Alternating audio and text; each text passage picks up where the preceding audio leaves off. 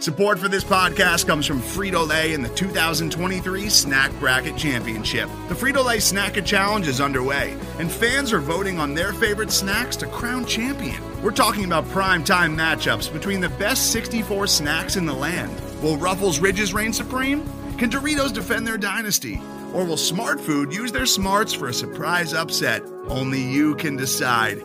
Get in on all the action for a chance to win up to $1,000 or a year's worth of snacks. Let your snacks be heard. Just go to fritolaysnacket.sbnation.com to vote and enter for a chance to win. No purchase necessary. Sweepstakes ends April 3rd, 2023. Void where prohibited. Year's worth of snacks awarded in the form of 52 coupons, each good for one bag of chips. See official rules at fritolaysnacket.sbnation.com. The following segment is from NFL University on the SB Nation NFL show, where we're discussing your favorite team. Subscribe to the SB Nation NFL show to make sure you don't miss conversations like this one. Another upper echelon NFC team, the Green Bay Packers, shut out, goose egged the Seattle Seahawks, and Russell Wilson was just not good in this football game. And I think they even said afterwards that they had they had to stop doing some under center stuff because his finger was giving him problems on the snaps and stuff like that. That to me says maybe you didn't need to rush rush Russell Wilson back, but Seattle's season's kind of like hanging in the balance, so I understand why they did it. Yeah, I mean they have to go under the pistol sometimes. Um, you see that with injuries sometimes, like you know, uh, late stage Peyton Manning was in the pistol because he couldn't get under center anymore. Um, Rodgers has had issues, you know, lower body issues um, where he's had to move from under center into the pistol. So that's kind of like a sign um, that something isn't right. But Russ was just inaccurate everywhere. And to the point that like DK got mad as hell, started throwing punches, got ejected, tried to come back into the game. And in the post game presser, they asked, like, hey, what happened? Like, was that something that like was going on throughout the game? He's like, get off of that narrative. Like, I, I got mad because we're losing football games. And right. goodness gracious. All right. And then Geno uh, was on Twitter and was like, basically, like, I want to say something, but I can't say anything. And woo, let's talk woo about boy. it, Geno. Hey, Pete Carroll, grab a hold of the steering wheel, man. That locker room might be going nuts right now. So I was very close to betting on the Seahawks, but I just thought that Russ would return to being Russ, and that did not happen. 19 hours a day, buddy. Ooh, maybe 19 hours a day. More time preparing for the Packers instead of spending more spending time on Instagram, he would have been ready to beat them. Get um, some sleep, bud. Do we think the Seahawks are toast, which their record would indicate they are? Or is Russ going to make a run? Is he going to get healthy and Seattle creeps back into the NFC wildcard playoff picture? Because I don't know. I don't think that they are just a good football team. And outside of Russ, who did not play well, but they can't get stops. And I know the score doesn't indicate that it was a high scoring game, but um, I'm not sure Seattle has an identity on defense. I know that he had an interception, but there is a target on 33's back, and he is their quote unquote best player. Uh, I don't know where what direction they're going. I don't know if there's a plan on either side of the ball. Everybody in Seattle land wants them to throw the football, rely on the foot or rely on Russell Wilson's arm. To me, they're at their best when they turn around and hand the ball off to Chris Carson and run play action deep shots off that. That's been their MO for years and years, and they had success doing so.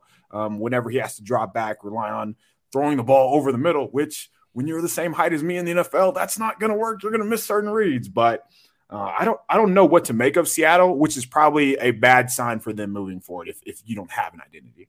The NFC's a little open in terms of like the six and seven seed. But at the end of the day, the Seahawks right now, they're three and six, man.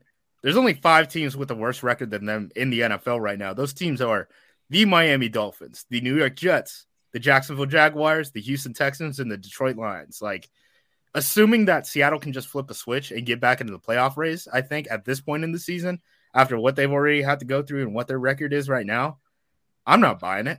Yeah. I mean, they just got goose egg. Well, I, I think they're the Niners. You know, like the Niners just came out and had a dominating victory over the Rams. Like, you know, for all of the Niners' issues, injuries, or whatever, like I think we all still think that they've got a talented roster and they can give teams problems. I think that's kind of what the Seahawks are.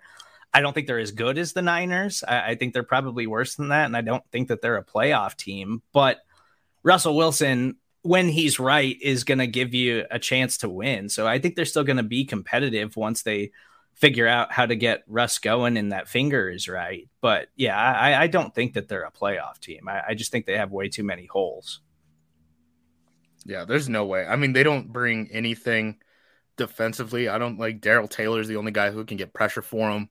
Offensively, if it's not Russ, they have problems. Like Chris Carson coming back from injury, maybe that solves a little bit, but is that enough to get them to like basically win out for the rest of the year? I know the playoffs expanded one game, you know, per per uh, conference, but dude, they're three and six. Like they're three and six. We can't overlook like what's already happened. It's not like uh the the playoff selection committee where at the end of the year we vote and you know record doesn't matter and we say, hey, this is the most this is the most talented team per like Vegas's uh uh big board or whatever and and get them into the playoffs. Like I, they're not going to have a record that is going to be able to get them into the NFC playoff, even as a seven seed. You can listen to the rest of this conversation by subscribing to the SB Nation NFL show wherever you get your podcasts. Today's episode is brought to you by Cars.com.